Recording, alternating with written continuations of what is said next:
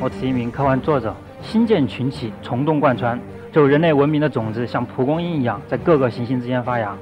这种壮丽的景象一度让我非常震撼。第一次跟跟我喜欢的女孩子接吻的时候，我才重新有了这种震撼。这个已知空间正在随着旅行者一号不断的扩大，这这么伟大的事情很难用语言来描述。也就是约约完一次会，吃完一次饭，睡完一次觉，哪怕打一个哈欠，我们对宇宙的了解又扩大了一点点。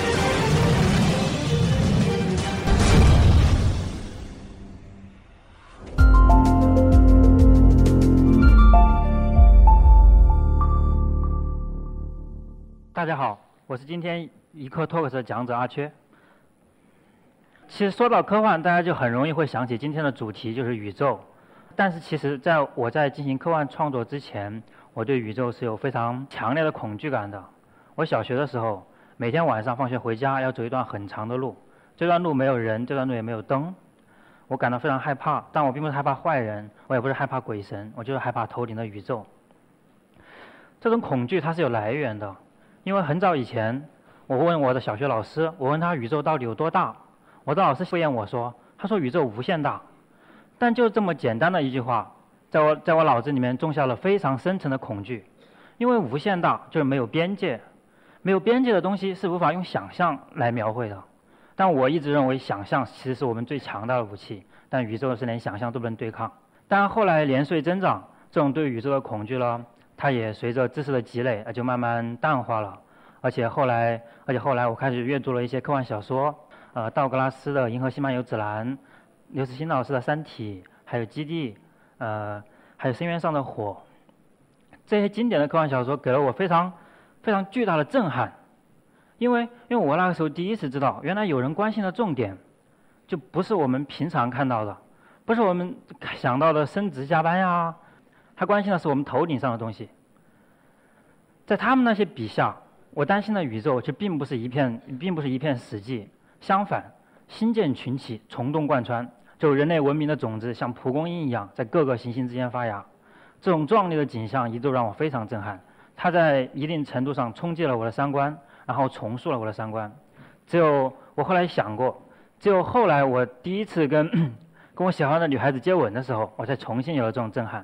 在这里，我们当然不得不提代表中国科幻最高水平的《三体》。在大刘的想象里面，宇宙是一个黑暗的丛林，每个文明都是丛林里面慢慢生长、独自发展，最后成为带枪的猎手。他们一旦发现这个丛林里面有别的文明点燃了篝火，他们就会开枪将之击毙。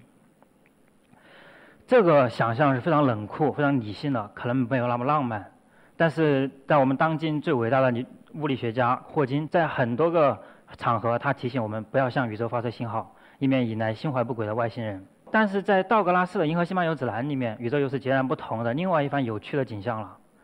各个文明繁荣发展，以迥异的形态组成了星际大社会。加上道格拉斯幽默的笔触，每一次看都会让我非常高兴。因因为你看了《银河系漫游指南》，你再抬头看夜空。你就会仿佛看到了一台热闹非凡的舞台剧。中国还有一位科幻名家罗龙祥老师，他的作品里面描绘了人类被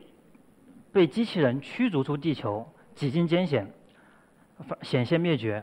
然后最后发展成为了浩浩荡荡的星际星际文明。他是说人类发明出了比行星还要巨大的舰队，然后不断的在宇宙中前行。他们甚至约好了，即使发现了宜居地带，我们也不要停下来。我们就继续前进，永远不要停。而罗龙祥老师本身也是个非常有趣的人，他在广西的一个深山里面工作，他写的是最遥远的东西，而且他十多年来写科幻小说只写这一本，所以我一直很期待这本小说的完结。我想看一下这条不断进取、永不停止、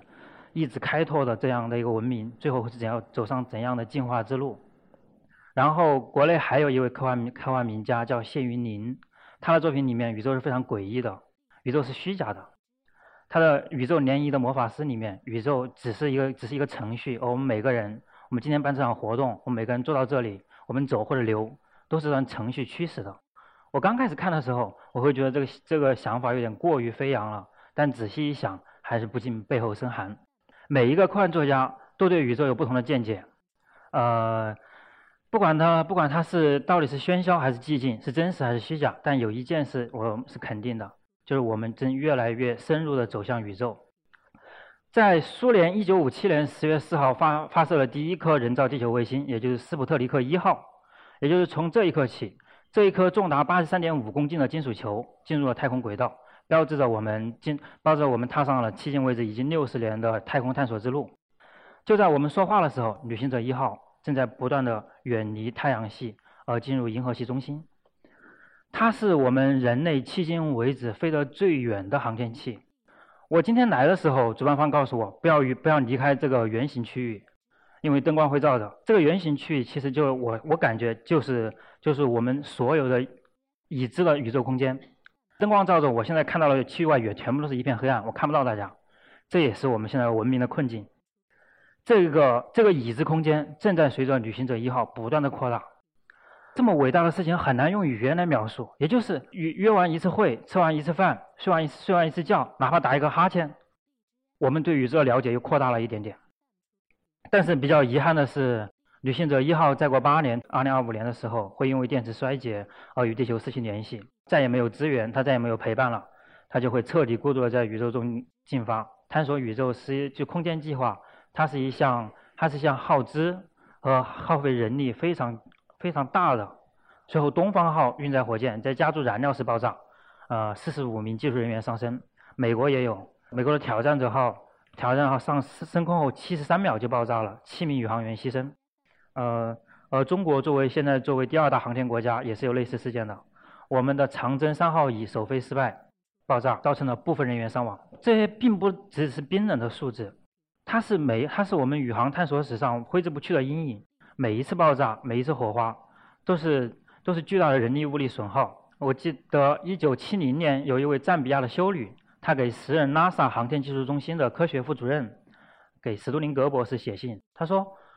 为什么我们地球上还有那么多吃不饱饭的孩子，需要在遥远的火星上荒无荒无人烟的地方花费数十亿美元呢？”史都林伯格是很快就给他回信。他说他在信里面提到了显微镜发明的例子。在德国有这样一位伯爵，他乐善好施，资助镇上的人。但是有一天，镇上来了一个年轻人，那个年轻人给他展示了两块镜片叠加在一起之后，能够看到细微事物的特性。伯爵倾全力跟年轻人一起研究这个。那这时候镇上的人就不乐意了。镇上的人说：“我我为什么不给我们买米买饭，而要把钱花在这些鬼把戏上面呢？”但是经过伯爵和这个年轻人的努力，以及后续以及后续者的补充，显微镜被发明出来了。它不仅仅是，它不仅仅是物理学、物理学和医学上起到重大作用，基基本上它改变了我们人类进程。呃，然后史多林伯格是在信里面也因为这个引申出来了，关于航天每年有多少死于空间计划，却我却被用来其他领域的呃发明，每年有一千多项，每年有一千多项死于空间计划的技术被用于非航天领域。电视上的画面正是由于外轨道的卫星。在传播信号，我们才能看得到的。在很早的时候，在我们家家户户开始看《还珠格格》的时候，我们除了应该感谢琼瑶阿姨，也确实应该感谢航空技术。另外，拉萨它为了保为了保证宇航员在空间中能够吃到蔬菜补充维生素，他们发明了那个蔬菜的脱水技术。现在这个现在这个技术被广泛应用于方便面领域，也就是我们蔬菜包里面的小葱干、胡萝卜。所以，所以现场如果如果有跟我一样每个月底只能吃泡面的同学的话，那也应该感谢一下拉萨。除此之外，净水技术、隐形牙套、我们晚上睡的记忆枕头、脚底的脚底的气垫跑鞋，甚至甚至还有美容行业的纳米离子烫，还有我们可能可能手里的 iPhone 的高清摄像，这些基本上都是从空间中来的。所以，所以，所以航空探索看似高高在上。但实际上，它投下的阴影已经庇佑了我们每一个人了，已经渗透到生活的方方面面了。在信的结尾，史都林格博士总结道：“他说，航空探索不仅仅给了我们一个足以审视自己的镜子，而且他还给提供了给我们全新的、全新的探索、全新的发明，以及进取精神。还有，